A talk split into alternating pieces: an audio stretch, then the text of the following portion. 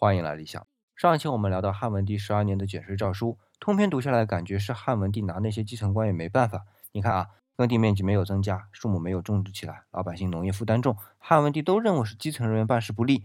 按理皇权至上的年代嘛，把他们办了不就得了？你看汉文帝是怎么解决的？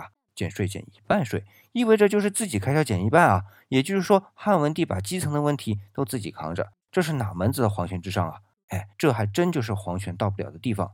这个话题其实挺大的啊，今天只讲一下中央集权的帝国制度大的行政结构。它从宏观到微观上分两层，官僚一层，地方一层。官僚一层是从皇帝开始一直到县令县城，这是政令的制定和通道。那然后就是基层官员，这就是诏书里的吏，他们不是皇帝的人啊，他们绝大多数是世袭的，而且他们真正的直接上司看似是衙门的头儿，比如说县令，这只是虚线，而真正的实现汇报对象是乡里的族长和乡长。所以汉文帝想办他们，从行政结构上是做不到的。